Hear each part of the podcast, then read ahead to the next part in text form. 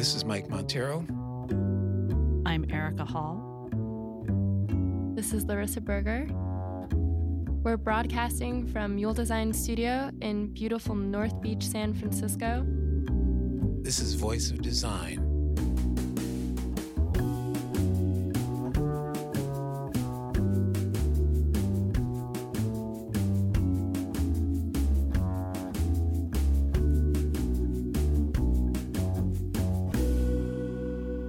Please make it louder in the headphones. louder in the headphones. Oh, There there, we we go. go. Oh, yeah, yeah. Ah, now it is louder in the So much better, yeah, yeah. I know that's the one struggle. I love this microphone, but it's always a struggle to make it loud enough. There you go. Great. Oh my gosh, Rupert. You're right underfoot. Rupert here. I'm sorry, with the dog the dog who must be in all meetings is here and we have to deal with him. Come here. I know my dog too. I try to keep her off my podcast, or well, I don't have one anymore, but when I did, but sometimes she would make appearances in the soundtrack. Did you you stop doing your podcast? Well, I didn't officially. I just haven't done one in a really long time. like I don't know, three years or something. I feel like any minute I will get back to it. I miss it because I really love the medium. I just couldn't keep up. There's a, you know a lot of email to book guests, and I just couldn't do it. I couldn't. I couldn't. the, Yeah, that's very familiar. yeah. The the hardest part of research is actually booking the interviews. Yeah. Right. Okay, so hello and welcome to the Voice of Design. I'm Erika Hall, And I'm Larissa Berger. and we are coming to you as always from our secret basement headquarters in beautiful North Beach.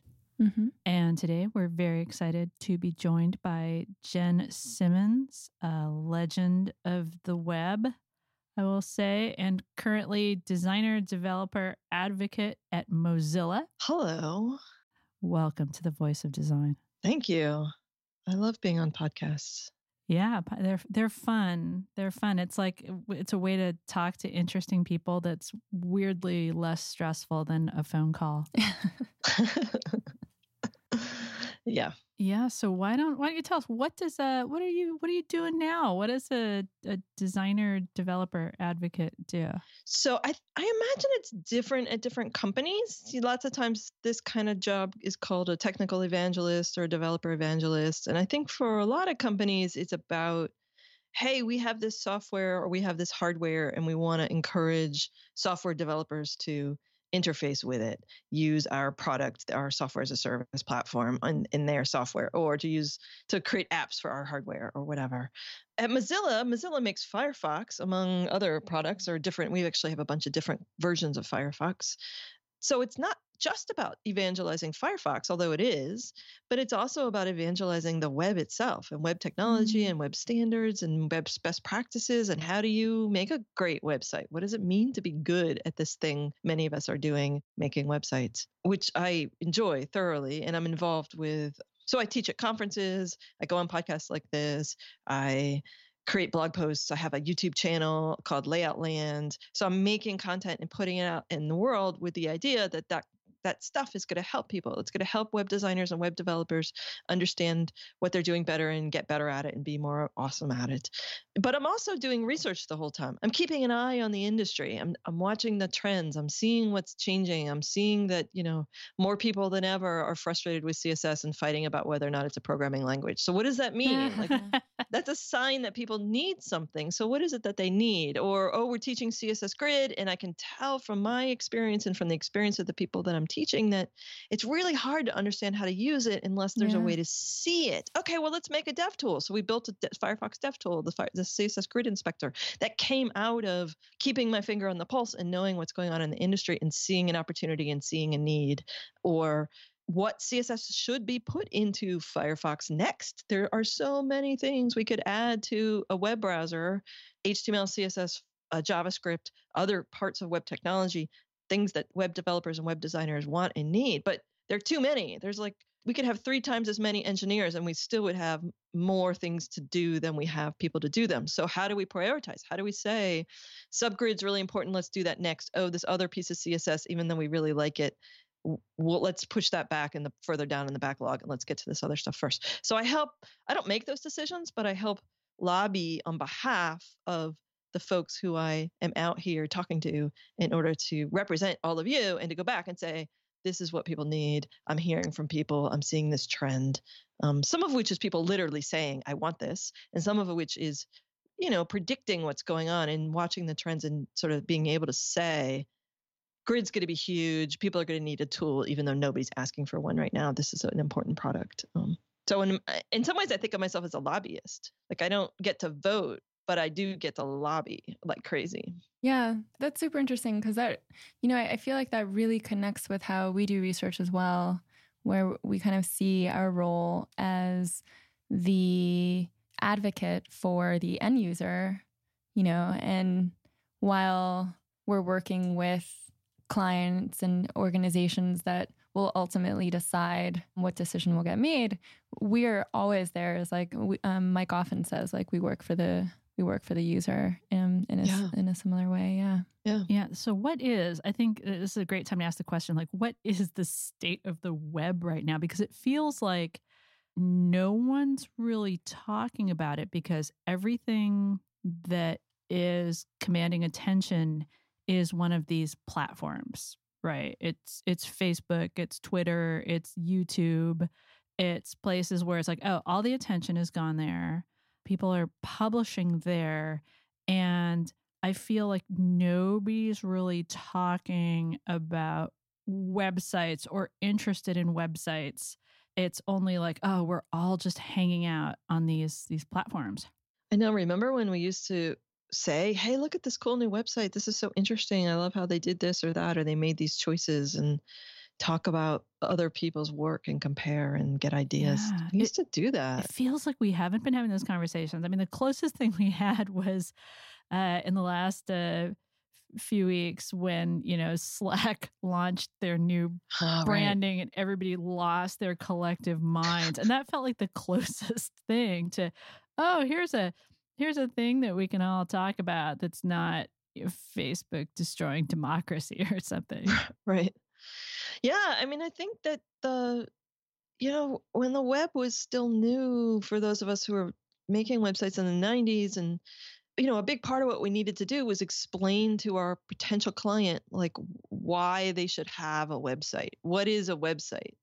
Let's register a domain name that's the name of your company.com. Uh, people still didn't really understand why they should have email or what this thing is. And of course, those days are long gone. And so it's like we've gone through these phases. And there was a phase where, okay, we don't have to explain to people why the web's important anymore, but we all just sort of assume that we know what it is now. And then we, but it's all sort of one thing. We have, we're all building sort of similar websites like, oh, a lot of brochures or, okay, brochures with blogs or, oh, blogs or, oh, and now it's just so massive and there's so many different kinds of sites and it's no longer like this corner in the corner of the web industry. It's like every single industry ever has a presence on the internet. Every single business ever is being transformed by people using computers to interact with that business instead of using old school ways of doing things like toll free numbers or something. And so I don't know. It's like there is no unified business anymore. There is no unified web anymore. There is no unified. It feels like there's an assumption being made by some companies where, you know, well, everyone who's a web developer, of course, works for a big VC backed startup. It's like,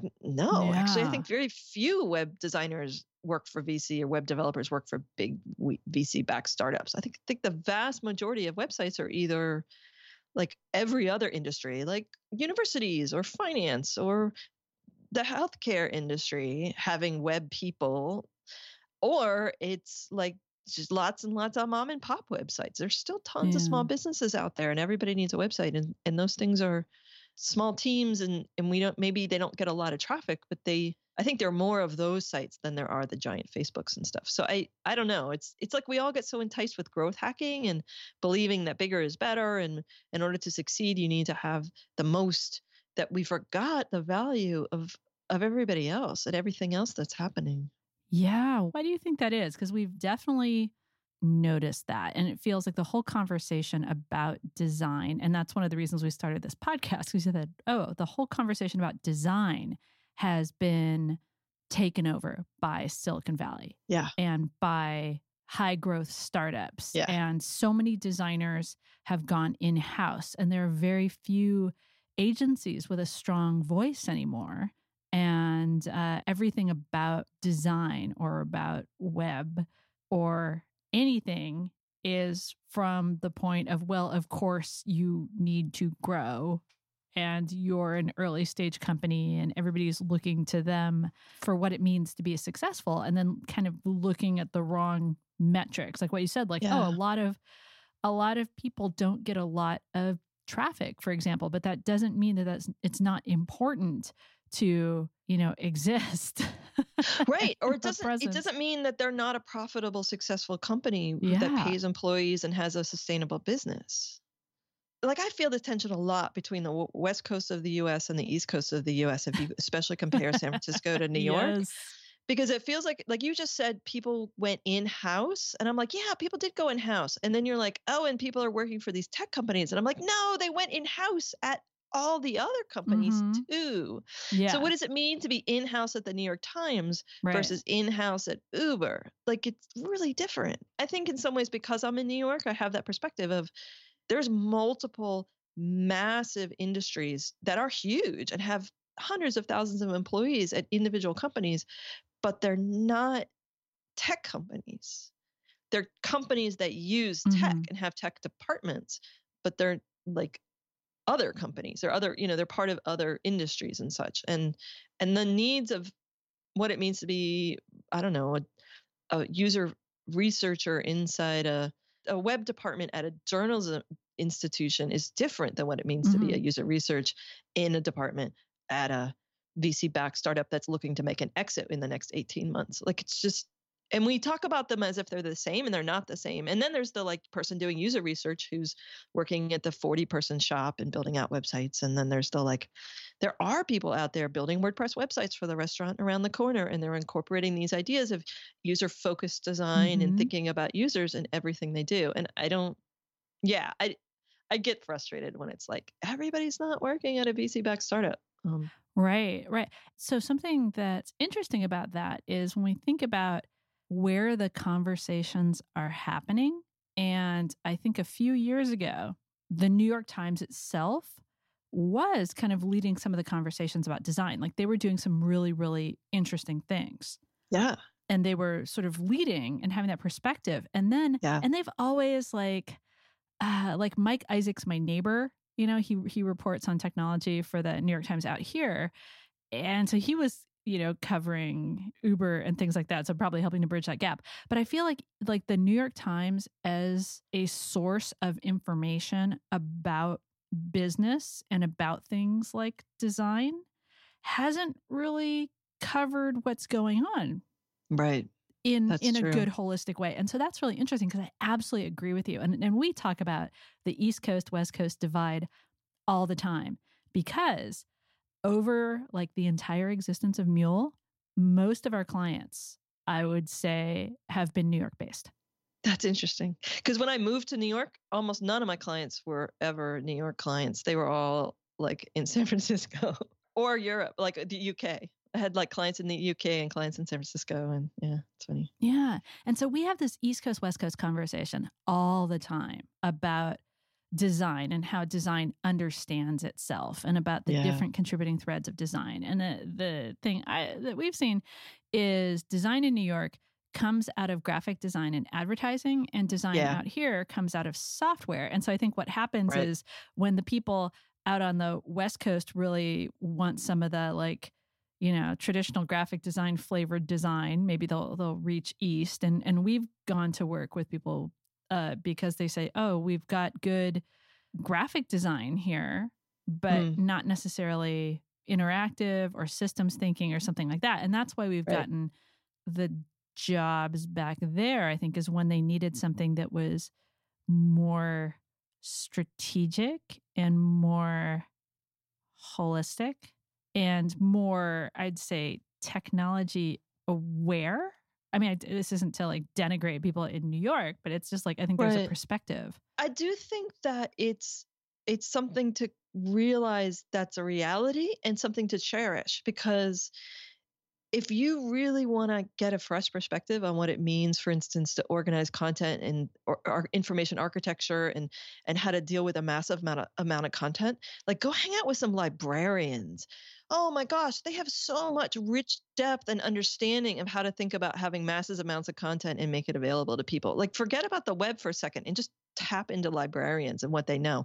Or if you want to really understand how to tell a story and how to bring someone in and to hook them, if you're even if you're thinking about marketing or you're thinking about product stories, you're thinking about how to like engage with users, filmmakers know something about storytelling Mm-hmm. journalists know something different about storytelling like there's so much there around so it's sort of like it's, rather than flattening everything into one industry or wishing that we could and being frustrated but that that's not the reality it's like no let's just recognize that there's a lot of different dimensions on which to think about this and one of them is the different traditions of of, of different industries that all Mhm. happen to have this technology in common and then i also think there's a, there's a place to talk about budgets because i've seen folks you know like you see these debates online about you know which technology framework should we be building on or which design tool chain should we be using or which deployment system should we be using and there's not ever a lot of well it depends on what your budget is are do, are you building a $10,000 website, a $100,000 website or a $10 million website? Because for a $10 million website it makes sense to spend a lot of time with deployment and standardizing things and using these sorts of systems. But for a $10,000 website you're wasting a lot of billable hours that you don't Mhm. have to build out a system that you don't need and instead you could keep things much simpler and there's value in being simple it's not that you should always be simple and it's not that you should always be complex it's that you should understand that some projects have two or three zeros and some projects have many many more zeros and yeah, I think that's that's a good point because it's like and how much you should spend because I think this is again a conversation that was starting to happen and then got kind of lost is like the what should a website cost? It's sort of like first you have to start from you know a website isn't a thing anymore.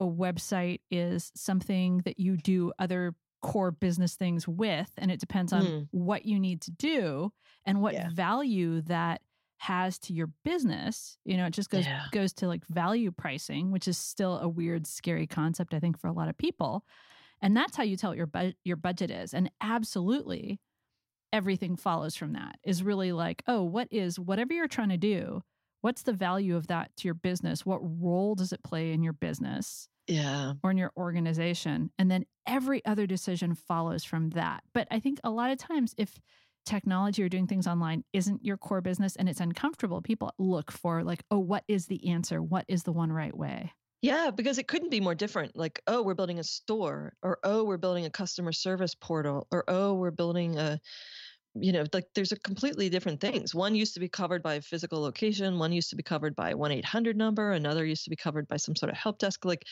we're replacing all of these different things with websites or web apps or web or, or apps or technology driven by databases and there's not always one solution for all of those different things Where do you see the conversation happening? Because I really, I totally agree that all of these other traditions and ways of telling stories or solving problems are very important. And I, yeah, I feel like they get siloed into, you know, there are lib- there are library science conferences, there are information architecture conferences that share a lot with library science conferences. There are front end conferences. There are, you know, app conferences. There are content strategy conferences. And I feel like it's really hard to get people together around, you know, just like thinking about things.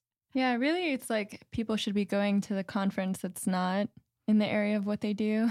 Right. Where you're not just like hanging out with everybody like, oh, we're all yeah. we're all doing the same thing. Yeah, like you kind of have to go out outside of what it is that you do. Like perhaps uh, interface designer should go to like a library conference, and nonprofits should go to uh, a the AWS conference or a Yeah. WordPress conference. Yeah, it's so hard because we're all so overwhelmed. There's just so much information. There's so many places to learn things. There's so many things to read or watch, and we're overwhelmed. Yeah. And I feel like this is a conversation we've been having today about like how much we've given up in terms of finding what to pay attention to. We've given everything up to these algorithms, which Yeah, don't and they're only the goal of a lot of the the like content recommendation algorithms is engagement and growth. Right. And it isn't these human goals. right. And so we have to bring some humanity back into like it's it's kind of like we're getting back to the point where we we will need something like the original Yahoo directory again. Right. Yeah, I have a feeling blogging might really come back. Somebody today asked me, "What? Where did the blogroll go?" Like that's such a good question. Like, let's. Is there a place? Could we be satisfied again with human curated lists and slowing down and not trying to take in the fire hose, but valuing a smaller network and a a more rich kind of which is kind of the opposite of what we were just saying like you should get out there and stretch yourself beyond your own circles and learn from other people who are slightly different than you or vastly different from you but at the same time it's like well i don't know. It's this weird place we've built. I think it's harder to go back to right? Because the thing that was so beautiful about open web i feel like I did a bunch of freelancing in web even before I joined Mule.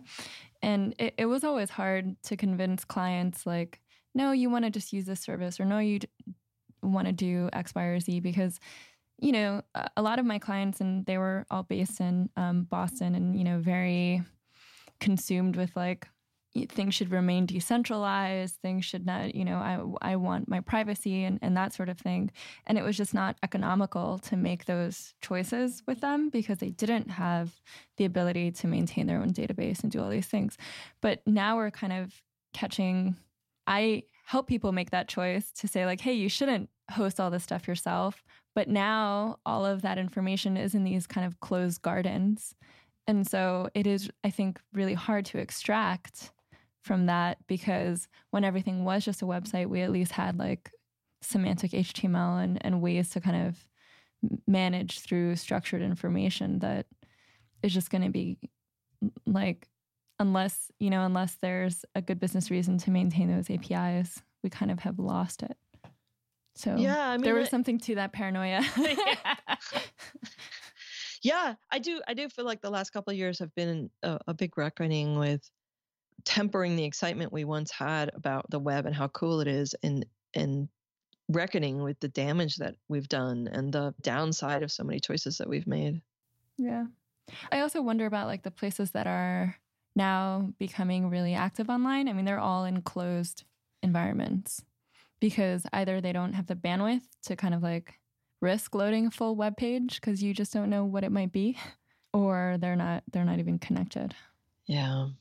It sounds so depressing. well, I mean, I, yeah, I, it it is. We we got to this place because I think there was this excitement about the ability to to reach a lot of people, uh, to connect with a lot of people. There were a lot of good things about it, but I think the place where everything started uh, going awry was, you know, I I think as the field of like UX design began to mature, I think there was a hyper focus on the user as the only part of the problem designers had to think about. And designers didn't think about the business model. Right. They thought, oh, just hand me the business model and I will study people out in the world and just figure out how to coat that business model with something like sticky and enticing for them. Right. And there's been so much like we are all involved. Like there's this whole discussion about like, oh, we just need to empathize harder. And it's like you can't empathize your way out of a bad incentive structure. Mm. Like it like the limits of how how much you can benefit anybody out in the world are set by how does your business make money? Yeah. And there are ways to design systems, you know, where the business makes money and you do something good for people out in the world. Yeah. But that has to be baked in at the very beginning. Yeah. And it has to be decided. You can't just build something and expect money will come later if you built something good because good people get money. Yeah. Not how it works. yeah. And also, there's a lot to be talked about around open source and the idea of open and the idea that kind of some of the original ideas were software should always be free for everyone. No one should ever be, make software and then charge money mm-hmm. from it. Everything should always be licensed so that anybody else can just read the code and copy the code and reuse the code. And I think in some ways, in some contexts, that makes a lot of sense and it made a lot of sense in that context. But when it kind of gets spun out into this idea of everyone should be creating work. It's wrong to expect to get paid. You should be working for free then there's a lot of people who came along and said, That sounds awesome. I'll collect all the value on the back of that. Oh, yeah. And then they yeah. they build some sort of structure, a financial structure, so that they captured all of the value and turned it into usually a VC exit and walked away with m- millions, if not billions, of dollars on the back of a lot of volunteer energy and work. And then after a decade, it was like, well, I can't just keep working my job from you know, nine to eight at night and then do my second shift open source contribution from eight at night to three in the morning and and like do that for the next seven years. Like i'm burning out. I can't keep giving away all this work for free. And so then a lot of projects that were really awesome or good or a lot of energy that people had around open source and open source communities has just turned into like two things happened. One is it was ripe for abuse and the second is that people just burned out and there was no sustainability built into any of those projects. yeah. And what we've been left with is this sort of corporate hellscape of of people stealing money from other people and people like oh we're left with just how do you make money like oh you run ads or you you get data you Yeah. and uh, usually usually both at the same time right like you you pretend you're only running ads while you simultaneously spy on everybody and collect all this data and that that's sort of the only value that was it's like instead of coming up with real business models that could be ethical and open like visible we ended up with this kind of invisible mesh of horribleness yeah. and in the name of open source and like even i've seen companies be like well we can't charge money for things because charging money is wrong it's un- ethically immoral and i'm like no it's ethically immoral to not talk about money and to let some people very few people but some people run around and end up as billionaires on the back of all of these people who were really abused in the meanwhile so Yeah, Yeah. and it's interesting how long, you know, and how deeply entrenched that idea around open source is. Because when you, by contrast, look at like a Creative Commons license, you know, that really hasn't worked. Like I'm yeah we're on Voice of Design, we're all about strong opinions. I'm gonna go out Yeah. go out here and say it just hasn't worked. I used to argue with people all the time in college about like, oh, well, you should put your music on, you know, blah blah blah for Creative Commons. It's like, no, I don't want someone to pull apart my music and remix it, and I don't want to give up that control. And that's not because that I'm a bad person or that Mhm. there is something unethical to having work that belongs to you. And I think that was something that was never reconciled in that way of thinking. There is there is ownership there, and it doesn't mean that it has to be to the level of IP and all kind of the hyper crazy level of that that exists in the world, right? Like I think open Yeah. source is trying to correct from that, which and rightfully so. But it went so extreme, you know, that even it, it just didn't really encourage creators to contribute just like you're saying people got burnt out even even the people who were really into it Yeah, well, in the promise of Creative Commons and some of that remix culture, it was very much the idea that let's let go of the copyright restrictions and we'll all come together as equals and we'll share and I'll share with you and you'll share with me and we'll all make all these creative, cool things together. And you know, without necessarily needing to email each other and ask permission and go through legal contracts. We can skip all of that by using these open licenses. I don't see as much of that kind of creativity as we thought we would. And what I end up seeing, because I wish if we had a time machine and we could, you know, go back and give our, our past selves advice, those Creative Commons licenses needed to be written in a way that would have restricted the kind of abusive practices that you do see and it would protect the creators more so like oh we'll put all these photos up on flickr and we'll make them open source or you know open source is the wrong word but we'll, we'll put the open a- license a yeah very liberal Creative Commons license on it. Yep. And that means someone can take my photo and write it and put, use it on their blog post. That will be cool. Cool. That I would still love to do that. But what ended up happening is that somebody would take those photos and then use them to make merchandise by printing them on Mhm. pillows and then sell those pillows in a massive corporate store.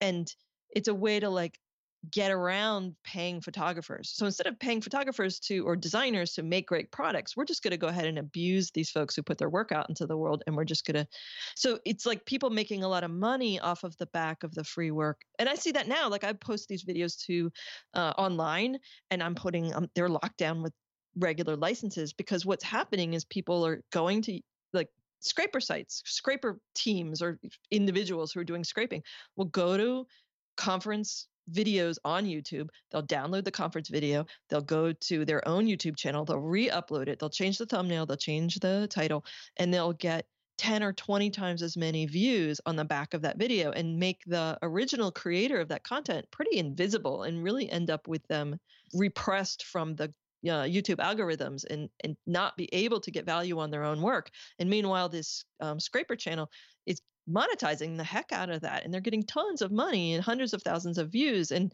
and i'm finding myself trying to compete with those channels and they probably have also bought subscribers and they may be buying traffic and they, like they're willing to do very unethical yeah. things in the process and it's like well where's the license that would have stopped that or where's the like it's not that's not a good idea and so i don't want people downloading my videos and re-uploading it to their channel and and branding it with their brand and getting all the value off of it. That's not what the Creative Commons licenses was about. If someone right. wants to download the YouTube video and like chop it up into pieces and to shoot a bunch of their own video and like mix their video with my video, then let's talk. Like email me up, ping me out. Let's talk about that. I'd love for someone to do that. But that's no one's doing that anyway. Like that's not what's happening. Right. So I'm hoping, we're hoping that the backlash or the correction or however you want to characterize the next cycle that's going to follow the Great Reckoning is mm. more around uh, value oriented design. And that's like we've, we've seen people talk about, you know, in addition, like value pricing, talking about value exchanges and things like that. And like you said, making it explicit. Yeah. And having that be a, a key part. So you can't just have design for the user, right? Because what that creates is mm. convenience and people substituting this convenience for any sort of fairness or justice in the exchange. They're saying, well, it's convenient for the end user, and then something happens and somebody makes money. Right. And if designers only look at that perspective, that's a very safe place for designers to be. Right. And it's very limited. It's like they don't have to get into really, really scary stuff. But if you yeah. say, okay, if you're a designer anytime you're involved in any decisions, you have to look at who's doing the work, who's generating the value, and who's getting value in return. And you have yep. to treat that like an equation that you have to balance through your work. You can't just yep. go in and decorate it, you can't go in and sugarcoat it. You can't just accept it. Like if you're going to be a designer, you have to up front know what that is and consider that part of your problem to solve. Is that sort of equitable like distribution and exchange of value? Yeah. And i think there was a whole conversation about side projects a couple of years ago that flared up and and it was like oh everybody should have a side hustle. And i think people didn't really like people in that conversation kind of kind of ig- ignored or glossed over. They said oh just having this side project whether it's you know having to have a coding project on the side so you had something in like your github to show a potential employer or being a designer doing side projects so you had something to put in your online portfolio and people just accepted that as part of the work as opposed to hey you know you should if you're putting value in you should get value out and this work uh, shouldn't just be available for free yeah it really is about designing an economic system. And it might be a little tiny one for the one little yeah. thing you're working on, but you're designing an economic system. And do we want to design economic systems accidentally where certain people show up and sort of capture all the value for themselves and run off with it? Or do we want to design economic systems that deliberately so that we can make sure that workers are not getting exploited? We can make sure that that people who are contributing are also getting something back, whether that's money or not. Like there are yeah, different ways for that to work, definitely. but but it, that it's balanced and that we're not building out these software interfaces that create incredible opportunities for exploitation of people and and what they have to contribute. Yeah, and I'd say the the most fundamental definition of design, like people love to argue about what is design, is doing things with intent. And so that's why I think you can't call yourself a designer and be like, whoops, I enabled exploitation. Oopsie. But it looks right. nice in my portfolio. Like right. if you call yourself a designer, your choices have to be informed and intentional. Yeah. And I'm a big proponent of the side hustle on one level because it's like, okay, you just got done with your code school and you want to keep going and you, you know, you don't want to pay tuition anymore, but you need some practice Mhm. and you need some opportunity to put things in your portfolio. And you would benefit a lot if you had some real world use cases. Uh, but maybe you don't really have the experience yet for people to pay you and you need to, and this I mean, there's so many of us, and I'm one of those people who, I got further in my career by stepping up to the plate and doing some stuff for free at different points. But who are you doing free work for and why are they involved like are you doing that for a nonprofit that you believe in or are you doing that for somebody who's really just taking advantage of you? Um, or are you going to get credit? Like when it all is said and done are, are you going to get credit for this or are people going to treat you badly and say well that didn't really count because we don't value the kind of work that you were doing and we just take it. That's why we didn't want to pay for it because you know whatever. It's not that hard so you're thanks but bye. Yeah, and especially for open source projects, there's such a pecking order to those. Yeah. and it can get really nasty, especially for people who, as you say, are, don't necessarily think of themselves as like being in that core group or, you know, it, it- there is a enforced hierarchy that emerges in place of an explicit hierarchy. And and one reason that I've always thought that maybe, you know, all of these kind of library systems and, and that sort of thing that that seem to somewhat work in hardware is just because you go further down in the stack and there's fewer and fewer people. So you kind of get a different sort of hierarchy that emerges and then that has its own problems. But you don't end up in this like consensus driven thing. There becomes like a standard. Yeah, I think the external standard is is the thing that really helps in these situations because Mhm. otherwise what we found is that things are very personality driven and they like exploit people or abuse people because it's like, oh, who in this situation is willing to fight for what as opposed to, oh, everybody in this community has a a standard to refer to. I think there's also, you know, understanding the value of things is is hard. I think we we haven't been good at that as an industry. Yeah, and this goes back to the the question of what work is visible and why is that work visible? And that is another I think really fundamental question that we have to answer because we've we've seen this in uh, you know we've been doing these gender bias workshops in the past couple of years. And the most notable thing we've seen come out of this and I know I think we've talked about some of this stuff on Twitter is that in a lot of organizations, it's not that the individuals themselves are chauvinist, sexist, horrible, abusive people, but they're operating in a system that incentivizes and rewards certain types of work and certain types of behavior.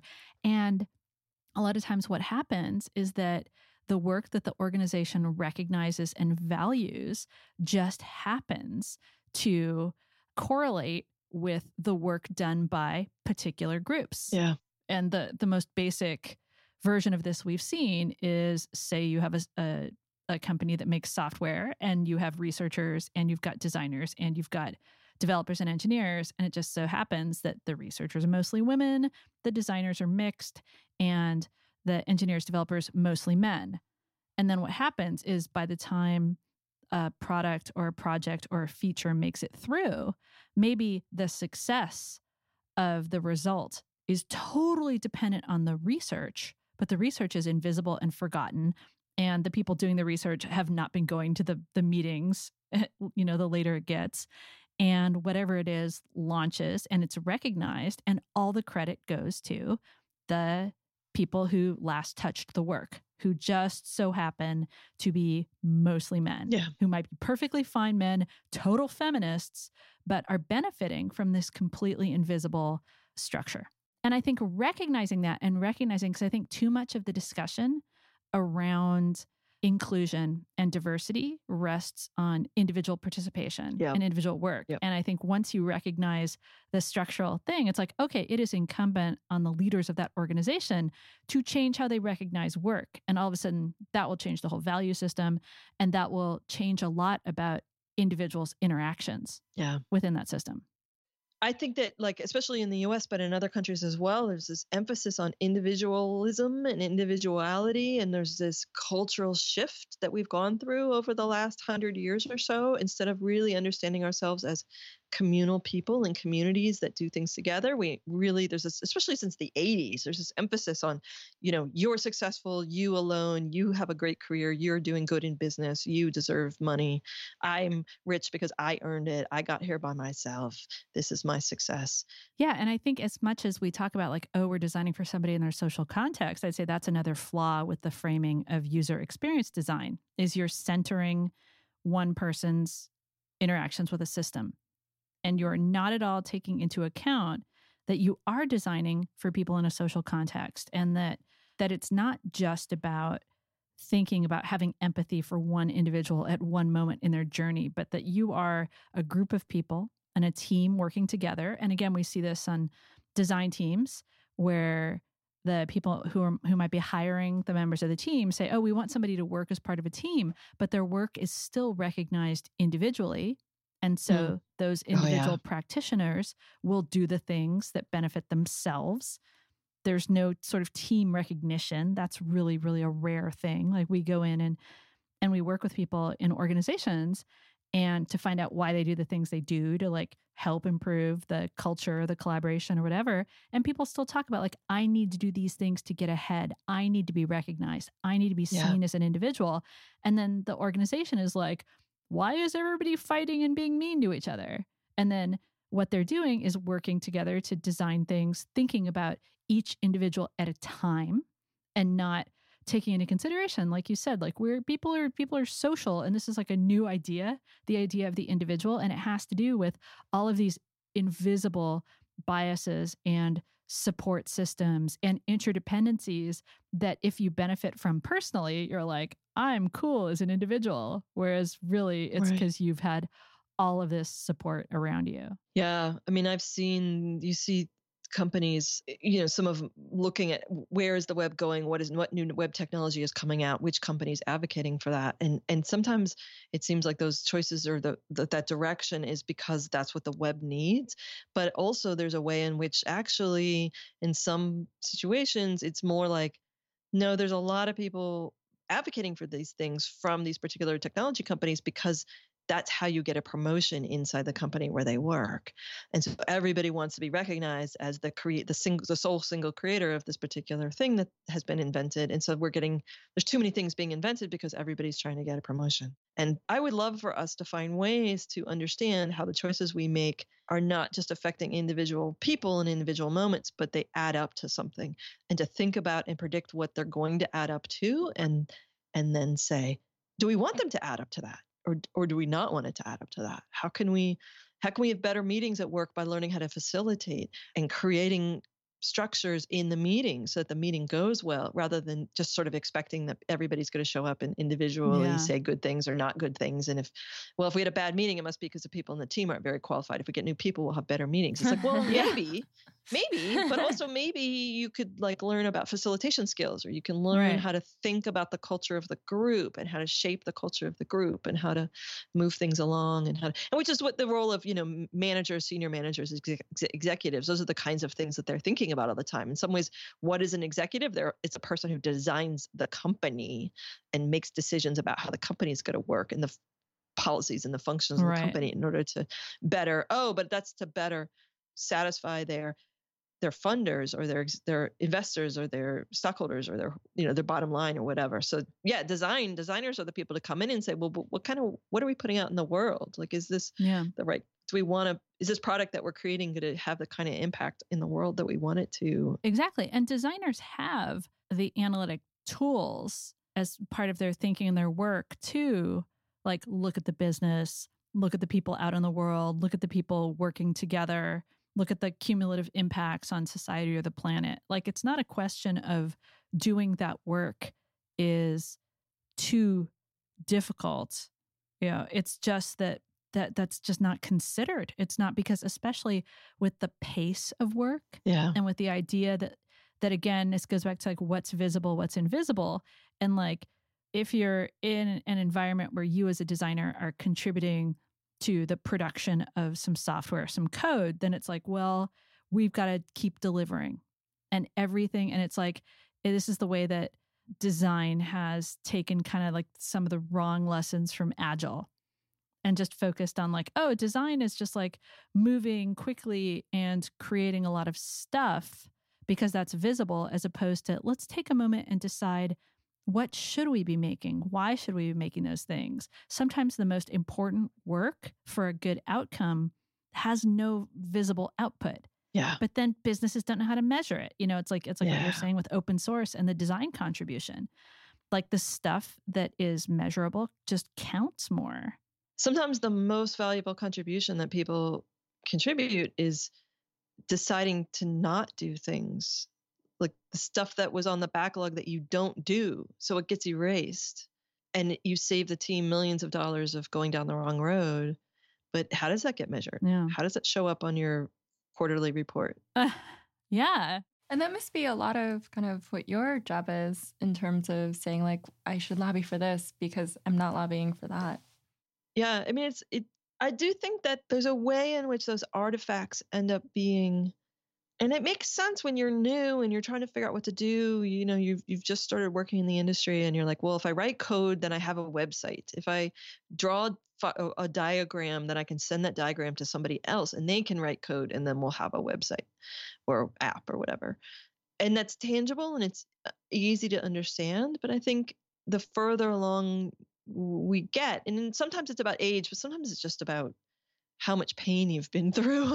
Like you begin to you just begin to realize that oh gosh some of the most important things that need to happen are not at all about making diagrams and they're not at all about writing code. They are about research. They are about keeping your thumb on the pulse of what's going on. They are about understanding the implications of the decisions that get made or about having skills to know how to intentionally create culture so you create the culture that you want or you moderate or facilitate the culture that you want surrounding your product instead of accidentally or creating a culture that you didn't think you were going to or, or you sit in front of congress and pretend like you didn't realize that this was happening Yeah. but yeah, like how can we value those things more, especially if they're just a bunch of emails or a bunch of Google Docs that Mhm. end up getting disappeared or you know, they don't they don't stay in a git commit repo or they I don't know. How do you convince the folks who think that the git commits and the design documents are are where it's at that these other things are actually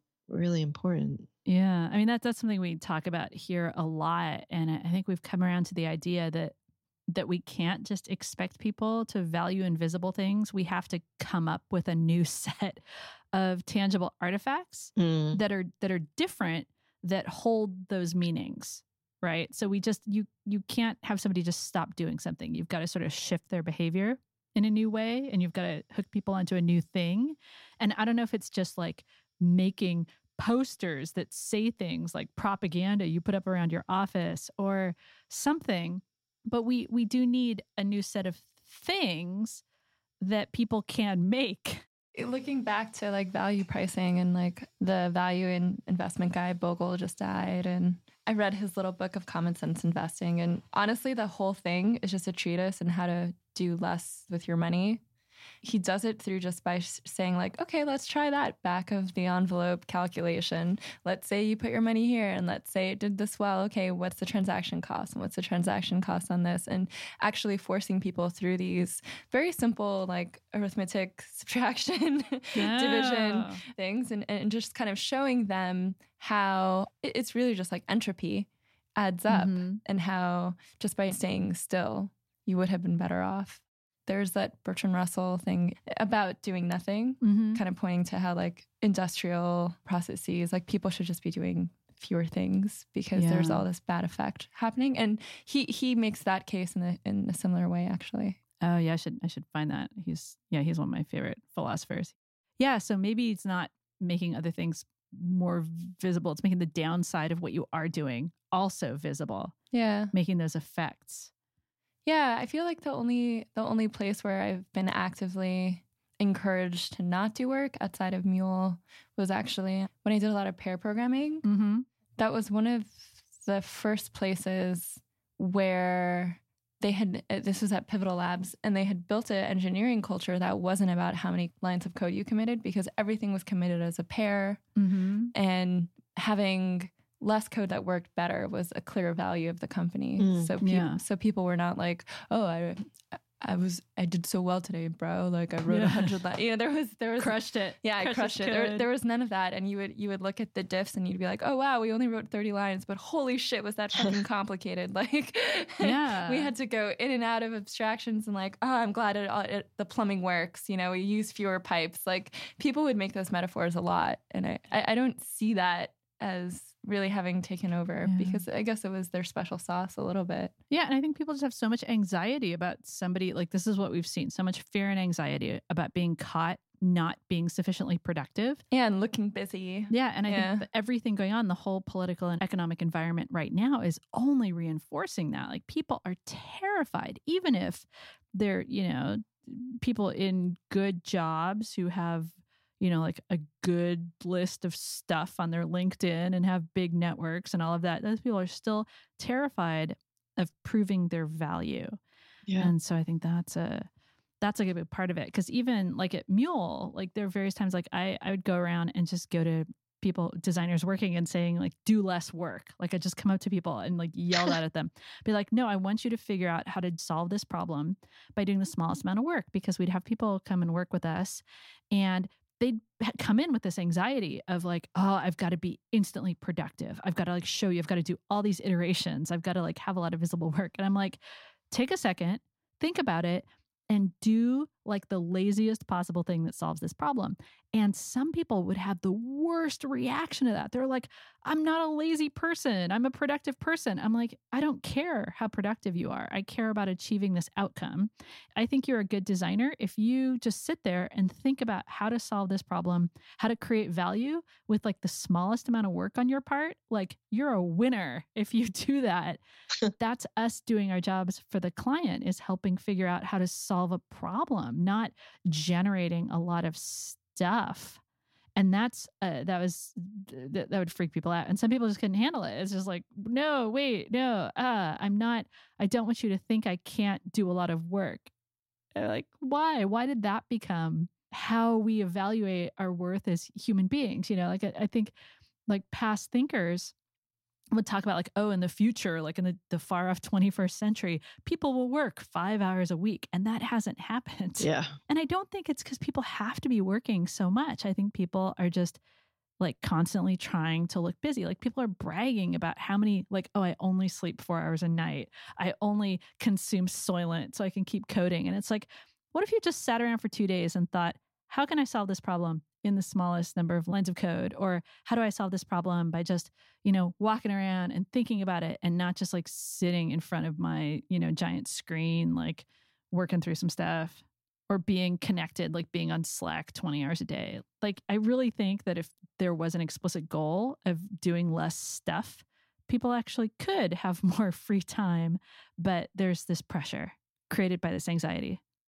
Well, and I wonder too if there's if trust plays a factor into it because I feel like in some ways the emphasis on users and user focused whatever has sort of reached the masses to a degree that wasn't true 10 years ago and you know and it's been a long journey so now that it's finally getting to like the place where everybody's talking about it it ends up being kind of very different than what was originally intended yeah. and everybody wants to make sure that we're focusing on on those users so we got to have research and then there's all this really really bad research that people think they're on the right track because they did all this research and and yet it's almost like there's this i've seen this like lack just lack of trust to be like well i can't believe you because you're just saying that.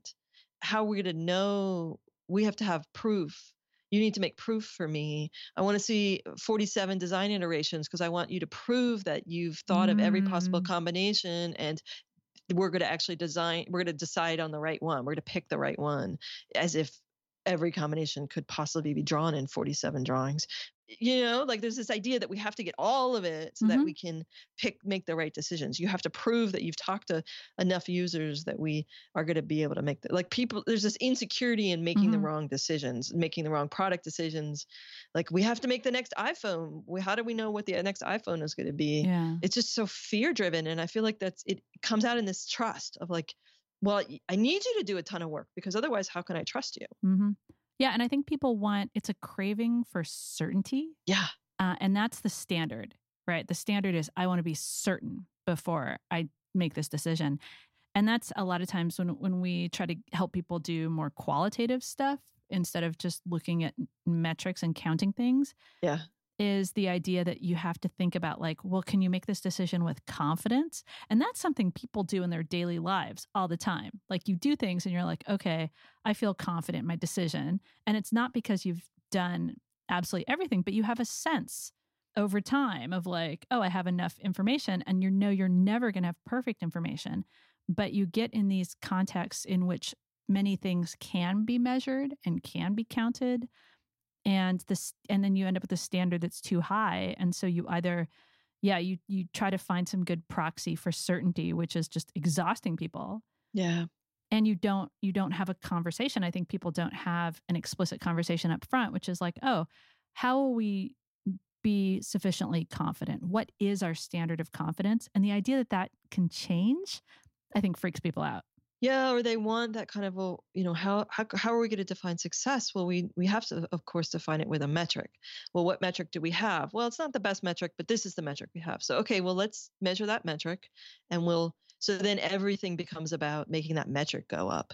And the whole impetus for the project in the first place and the whole like strategy behind why and the humanity behind it just becomes we got to get that metric up. Let's get that metric up uh, if we get the metric up, we're succeeding. If we don't get, like, if you forget why the project even exists in the first place, and so nothing that's not that metric is allowed anymore. Everything has to be about that metric, or we can't trust you, or how do we prove? You know, we can't Right. prove to us. It's it, that's the thing that I don't like about the kind of way in which technology the technology industry is going or the you know web plus Mhm. software industries are going in this data driven metric driven growth hack driven cultural moment that we've been having for the last five or so years and it's in the name of users it's in the Mhm. name of you know good design but i don't know i miss i miss an earlier version of this industry where your gut was okay or you like the people who were inventing things the people who really understood the why the web was valuable and kind of got there first or really understood why anything why content strategy was valuable and got there 1st Mhm. or why user experience was valuable and got there first had the kind of instinct and passion that made what we said like let's use this methodology or let's use this tool that those things worked because we sort of understood even without necessarily articulating it what it was that we were attempting to do somehow it's tied to like valuable things being invisible and so therefore people don't believe that they exist and there's a hmm and maybe you're right that it's like well we need to re-articulate what's valuable we need to find a new way to make it visible or a new methodology to you know coin a new term and and keep keep going but it's almost like the success itself bastardizes the original thing that we were t- attempting to do. Yeah, yeah, because I think it's something about our brains, like statistics, like any sort of data about yourself is uh is addictive, and I think it's addictive Mm. to people in the world, and that's why we're seeing. That's why like people are doing things for the Instagram likes and the fact that yeah Instagram is now changing the built environment. It's changing. I was reading uh, an article the other day. I was in, I mean, it, was, it, was, it was some teen voguish site online, something like that. But it used to be the case that when people went in to get cosmetic surgery, they would bring a photo of the celebrity they wanted to look like, like make me look like Mhm. this movie star. Now people are bringing in their Facetune Instagram and they're like, make me look more like how I look when I'm filtered on Instagram. yeah, that, that's where we are. And so, yeah, so the fact that all of this stuff happening in software is having these real world physical effects, we have this crazy feedback loop Yeah. because I think it has to do with our our socialization and our our biology, right? The, the way our, our brains work. That these sort of incremental data points are really it's hard to let go of that. It's hard to let go of that. Like, you know, you look, you post something on Medium and you're like, sweet, this many people read it. And oh, this many people like recommended it or shared it. And and you get that and, and it's tough. It's tough not to stay hooked on that and say, well, what am I going for in a more experiential way? Because really that's how we live our lives is we have these experiences that aren't for the most part quantifiable. Like if you go out to dinner and have like a really good meal that you remember for the rest of your life as one of your best meals ever, that wasn't quantified. I mean, maybe the amount you spent was quantifiable. Like, wow, I spent $300 on dinner and that was insane, but wow, I will remember that meal for the rest of my life. That's how you value things. Yeah. But, you know, when it comes to the business, everything's got to have a measurement. Yeah, or even right, like like I made these videos. They're about graphic design in the web and uh, and what's possible and thinking about the web in a different way because of new CSS and I'm excited about them and I hope they have a huge impact and I want graphic design on the web to be changed forever because I've put this work out into the world if I could if you know that's the I don't know that that will happen but I would love that if that did happen and okay, so how do I know that I'm succeeding? Well, yeah, metrics. I got all these graphs. I've got all these. I can actually put out a, a video called you know nine biggest mistakes with css grid and i can watch and see that that does much better than the other videos and i can right and so i can also tell myself like don't be an idiot. Don't be a linky a linky spammy person. Like you know mm-hmm. follow through on the promise of the link bait title and then only do one link bait title like every 50 videos and then yeah. right but i'm still looking at the numbers. I'm still looking at my number of subscribers. I'm still looking at you know what does it mean if i get to this level of number of subscribers? I unlock these new features inside the youtube toolkit and that will help me me be able to do this job better and um, nobody's telling me to do that. I'm not being asked to be accountable in that way but i it's easy to get obsessed about that and to why and to forget. Like what i want to do is really help people mm-hmm. and excite people but it, how do i know if they're help, helped? How do i know if they're excited? I, I don't i don't see them. I don't get to hang out with them. So oh but there's numbers. I can look at these numbers and if the numbers go up then i must be doing a good job. Uh, yeah. It's tricky yeah. We're in this place that we helped create. It's scary. And like, and you layer climate change on top of that. And, no, and no, yeah, there, there are some charts like, and graphs. Oh my gosh. There are some great like, charts and graphs. happening? Yeah. Yeah. Is anything giving you hope or optimism? We should we should find a way to to wrap this up on a an upbeat. I mean, I do think that we are inventing a medium over the course of our lives. And that can be really fun and we can it's up to us to make it into what we want it to be and we can't you know change everyone in the whole industry which is what we've been talking about is sort of quote unquote everyone in the quote unquote whole industry but we can make we can make decisions about what we do when we go back to work or what we do on the one project we're working on or you know we can try to inspire a tiny group of people and write a blog post and 14 people can read it and like there's still so much opportunity. There's still so many ways in which we can create the world that we want to create. I do get kind of ranty at times but i'm underneath that i'm actually still incredibly optimistic for whatever weird reason. I think we can do it. We can articulate what it is that we want and and try to do that. No i, I think so too. I'm i'm with you and if it gets too weird, you know, I just go and walk around in my neighborhood, um, talk to people out in the world, and that that helps. Yeah, and I think finding people who are inspiring and yeah, you know, yeah, like who's in, who's inspiring you now? Are there people doing things out there where you're like, that's really cool? I tend to do this thing where I'll like buy a book and then read it while also stalking their book tour campaign stuff. So nice. like I'll like w- listen to all the podcast interviews that they've done as the as part of the book tour or all the videos of the book readings they did. I don't know why. It's like I want to read, but I also want to not mm-hmm. read. I want to get the same content in multiple ways. Um, I guess it's more of a hypertext way of consuming a book, but I've been doing that lately with Seth Godin, um, wow. who I've known about forever, and of course, right, Seth Godin, but somehow I rediscovered him all over again. Hmm and he put out a book called This is Marketing, which I really love. And it's written for marketing people, but really it's not for marketing people. I mean, basically the marketing story is, well, how do you like how do you make the metrics go up? How do you get 100,000 followers? And his answer is make something amazing Mhm. and don't worry about the rest of it. Like, don't worry about the marketing. Like, don't look at your follower counts. Yeah. Just make something amazing. And he talks about smallest viable audience.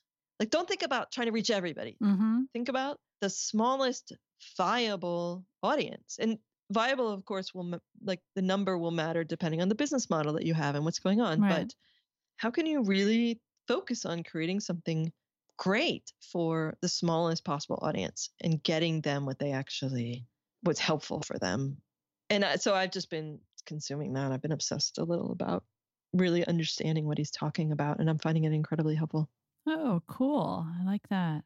Yeah. I feel like we a little bit buried the lead. What's going on with CSS?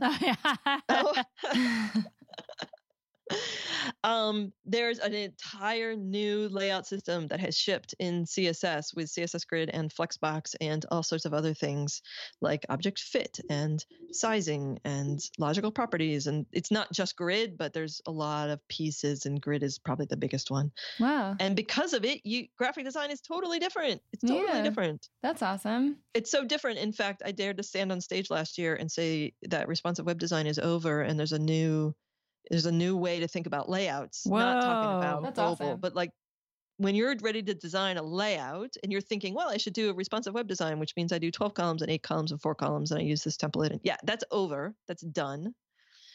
And I coined the term intrinsic web design. I don't know that it will take off, but maybe Ooh. it will I like that. and I stood on stage and described how it is that layouts are actually eh, so different now with these new tools than they were when we added because the reason responsive web design was possible is because we took the float based layouts that we were doing and we added media queries Yeah, it was a But- it was a hack from the beginning. yeah it was always a hack. Yeah. that's all we had hmm and those media queries are cool but they're not always necessary now and the idea that you would have a They're pain to maintain. yeah, and the idea that you would have like columns and that all the columns would squish at the same rate together. If you have two columns, for instance, the left column and the right column are going to get bigger and smaller at the same amount at the same time. Like that doesn't have to happen anymore. You could have the left column get smaller uh, much more slowly than the right column gets smaller. Or all kinds of ways you can program the the actual columns and the rows. Oh my gosh, rows. We have rows like you can program a grid so that it responds to the content that's there it reacts to the content that's there so some of the content grows and shrinks at one rate while other content grows and shrinks at another rate while other content hmm. doesn't grow and shrink at all it just stays the same size and all these things can happen Oh wow, you've inspired me to play with this now. yeah. yeah well check out my youtube channel at youtube.com slash layoutland and i'll be doing a lot of videos about intrinsic web design this year but in the meanwhile my talk from last year a shorter version of it the like 40 minute version is on that channel page that's linked to it's it's on a different channel but it's i posted it on top of that page awesome. um, and you can watch that video Oh, for the cool. view source conference Nice. um, and then there's all sorts of videos there. Like, don't just make your content squish and grow horizontally because the browser window is narrower or wider. What if the content also squished and growed vertically because the con- the window is taller or shorter? hmm Like, you mm, can totally do that. Uh, not just by using a breakpoint, which we've always been able to do, but Yep. by making the content itself like an image could be squished and made shorter or let it grow and get taller in the vertical direction. That's awesome. There's all kinds of crazy things. Are crazy things that are totally possible. And I think that what happened was responsive layouts was so stressful for people and the technology using floats was so hard and annoying and there were so many bugs especially because ie6 was still a dominant browser and the box model thing didn't the box sizing border box didn't exist yet that the whole industry kind of was like ah let's just use bootstrap or some Yep. other 12 column layout. And so now there's an entire new generation of designers who have five years of experience who've done all this great work and they literally have no idea how to imagine a page layout that's not based on the bootstrap template. So that's a challenge. We have to undo that and get everyone to think about the open space that's there and thinking about using white space, using overlap. You can easily overlap things now in a way that was super impossible in the past. So we should all make websites again. Right. Let's all make it personal websites and blogs and experiment and play and do graphic design and send our URLs to each other and link to each other. And we can make a blog roll. Yeah, the return of the blog roll. ha- set up an RSS feed. I don't Oh, know. Maybe we can figure out a new because we can't go backwards. We have to go No, forwards. Maybe we can figure out a new. Maybe some of that stuff will get exciting again. We'll figure out some new ways to solve those problems besides Oh. posting everything on Twitter. Yeah, onward, onward into the future. Well, cool. Well, thank you so much. I think we've had so many things to think about. And I feel like we ended it on a really fantastic, exciting note about the possibilities of websites. Yeah, I'm going to play with some intrinsic web design Yeah. for sure. Oh, also, you go to labs.jensimmons.com and you can see a zillion examples from the last five years, and I'll be adding a bunch more soon. cool. You can see, like, I like to pull out 20th, early 20th century graphic design and just kind of reinterpret it for the web just to stretch those muscles and be like, well, I don't know what to do besides Bootstrap. Be like, okay, fine, let's just copy, you know, Jan Tschichold from 1924 and make that into something on the web. Oh, cool. That's awesome. I'm stoked. Cool. Floats always Yeah. really bothered me. Uh, floats are over. Yeah. Except when, except for doing what they were originally designed to do, which is like float an image and wrap the text around it. And now yeah, you can make your CSS webpage shapes. look like a Word doc.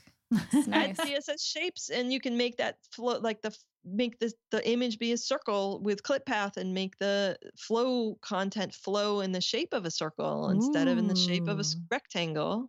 And you can use the Firefox Shape Path Editor to help you do that because it's a great tool to help you. Like all the pieces are there, we just have to use them now. That all sounds fun. Yeah, whenever I see those examples, though, they remind me of like um, spelling homework where you had to uh, write a word like 50 times, and then our teacher would be like, do it in a shape. It's fun. Oh, really? Yeah. Make it like an animal. fun shapes. Yeah, make it a fun shape, and then you'll be less sad about this homework. But this is the only way I know how to teach you to do this thing. Now I want to see a bunch of experiments from you where you make words flow in shapes. Uh, but like for animals. what design goal? You know, Sometimes. But, like, it's just fun. boxes and cards. I can get into that. We're all about cards. We're all about index cards here. So I'm so sick of boxes on the web. Let's make some other. You can make triangles now. Ooh, triangles are fun. That's Triangle. Let's do some triangles. Huh. Okay. Okay. Fine. I, I see you there with triangle. Okay, well, I'll think about it. I'm into it. This is awesome. Yeah, and that's where like the Atlantic and the New York Times and the Vox Media and like there's Oh, there's yeah. places doing interesting stuff. more good, cool, value oriented, interesting, humane design for everyone that makes money in ethical ways. That is our wish Yes. for 2019. Well, it's been so great talking to you again, Jen. This has been wow. We talked about a lot of cool stuff, and we're really excited. And we'll post the links to all the things you mentioned so people can watch your awesome videos and not steal and repost them. Tell other people to go watch them. yes. Thanks for having me. This is great. I love doing this. Yes. Fantastic. This has been the voice of design. Yeah. Thanks for listening. And uh, send your questions. You can tweet them at us at VOD underscore rocks. R O C K S. Bot rocks. Catch you next time. All right. Awkward sign off. It's always about the awkward sign off, but we have cool music that'll come afterwards. So there we go. Cool.